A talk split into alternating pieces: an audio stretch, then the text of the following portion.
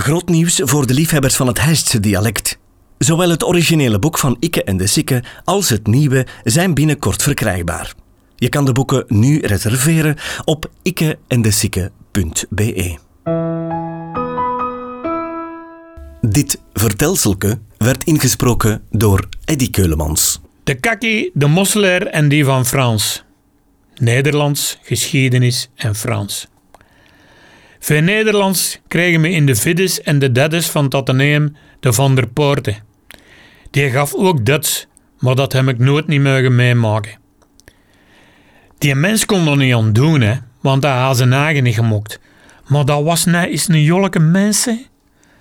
Had hij ons denken aan de missing link tussen een mens en een aap. En daarom noemden we hem de makak of de kakkie. Dat klonk wat vriendelijker. De kakkie droeg meestal een regenjas à la Columbo. En als de les een tijdje bezig was, ging hem zijn valse tanden spulen in het wasbakje dat achter in de klas stond.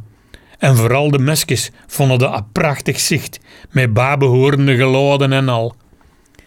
De kakkie deed dikjes bewaking op de koer tijdens de speltijd. En dan volgde hem altijd hetzelfde traject recht van aan het hofje aan de kleuterklasjes tot aan de muur van het internaat en terug. Vuit hem te kreten gingen we dan met een man of zes, ons armen ineengehokt, lak als in een cowboyfilm zo, recht op hem af. Als hem dan met geweld ons keting moest openbreken, te kunnen, dan zaten hem onnozelaars. En dat vonden we wel hilarisch. Zijn boekentasje zet het hem altijd tegen de tweede pilair van de overdekte spelplaats. En op zekere dag we dat eens weggestoken, onder de venster van de bureau van de directeur. Als het ging bellen, kreeg hem dat in de mot. En hij wist natuurlijk direct dat Welle dat gedaan aan. Hij kwam afgevlogen en hij zei: Ik wil mijn boekentas onmiddellijk terug, stel het je niets nutten. De witte leekjes antwoordde: Wat is het, meneer? Paniek? En hij dan wij, paniek, paniek, nee, geen paniek, maar ik wil mijn boektas terug. En wie dat gedaan heeft, die gaat eruit. Daar zal ik voor zorgen. Tijdens deze schermutseling hadden Patrick van den Ende Agakis en Kabas teruggezet. En wel dat je dan maar van niks wist. De week erop had Kaki terug bewaking. En aan de tweede pilaar stond deze keer een splinternieuw bruin leren boekentasje. Kijk mannen, zei de witte leekjes. De makak een neef kabaske. En hij liep daarop af en hij smeet dat kabaske in slaak onder een hoogte neven de koer. Maar de kakkie vertrok geen spier. Die weer niet kou en die deed op zijn duizendste gemaksjes zijn bewaking sturke vuts. Maar toen de bel ging, viel onze frank rap. Want de andere leraars kwamen boten en de Rick Boogmans kost never aan zijn kabas niet fanen. De kakkie was er als de kippen bij om hem te helpen zoeken, want hij wist natuurlijk goed genoeg wat er de week tevoren gebeurd was. De borgmas kwam recht op ons klik afgestapt, maar die kenden ons niet allemaal bij naam, omdat we in de Latijnse zaten. En daarom kozen één slachtoffer uit dat hem wel kende. En hij zei met zijn nasale stem: Poortmans, gij gaat voor mij een straf maken.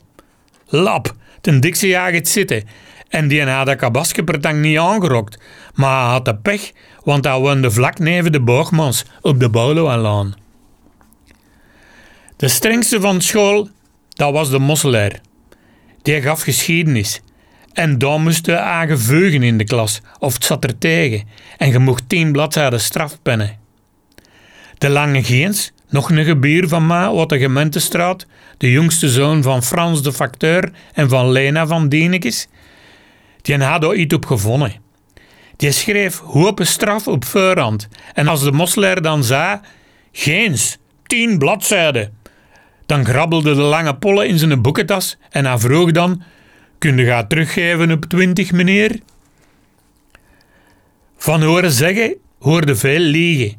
Maar de lange heeft me het volgende gevallen verteld uit de les van Frans. En ik ben er zeker van dat dat echt gebeurd is. De mannen moesten van die van Frans, juffrouw Namenweert, een gedicht van boven kennen. Het was La Fourmi van Robert Desnos En ik zal het hieronder eens helemaal zetten. Ze. Dan kun je zelf eens testen hoe goed dat je Elle Frans nog kent. Want lachen met Sophie Welmes en Elio Di Rupo omdat die niet goed Vlaams kunnen, dat is gemakkelijk. Maar kun je wel te goed Frans? Dus hier komt het gedichtje. La fourmi. Une fourmi de 18 mètres avec un chapeau sur la tête, ça n'existe pas, ça n'existe pas.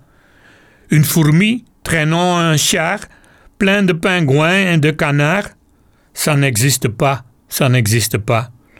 Une fourmi parlant français, parlant latin et javanais, ça n'existe pas, ça n'existe pas. Et pourquoi pas? Dat ging dus over een brek die Javanekken aan het eten was of zoiets, paas ik.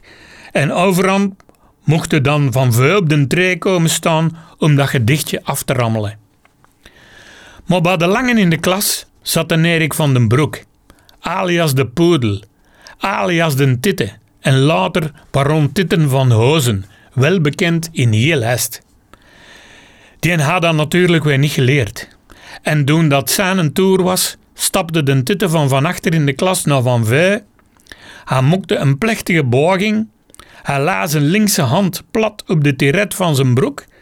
Dan stak hem zijn rechtse hand zo waard mogelijk zijn laaf op dezelfde hoogte en hij sprak toen de historische woorden Un pis comme ça, ça n'existe pas. Hij mokte terug een buiging en hij mokte aanstalt om terug op zijn plaats te gaan zitten. Maar vloog boten van die van Frans, met 0 op 10 erbovenop. En dat na zo'n prachtprestatie. Deze podcast kwam tot stand dankzij Huisdresselaars en Tropical. Volg de podcast op Facebook. Reageren kan je via de website ditishijst.be slash ikke en de of ikkeendesikke.be.